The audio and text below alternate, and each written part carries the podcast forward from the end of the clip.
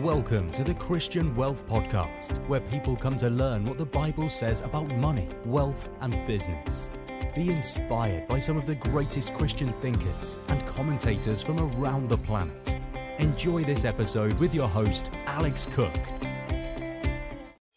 I'm Alex Cook, and today I want to talk to you about debt. In our modern Western society, people have come to believe that debt is normal, harmless, and necessary.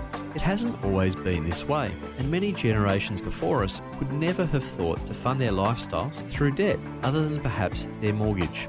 What does God say? Well, in God's Word, He gives us warning messages when it comes to debt. Consider this one the rich rules over the poor, and the borrower becomes the lender's slave. The danger with debt is that if we have too much of it, or we lose our jobs, perhaps become sick, then we won't be able to repay it and will become enslaved. Today, in this society, there are many people who spend close to 50% of their after tax income on mortgage repayments. Let's face it, that's slavery. God never says that having debt is sinful.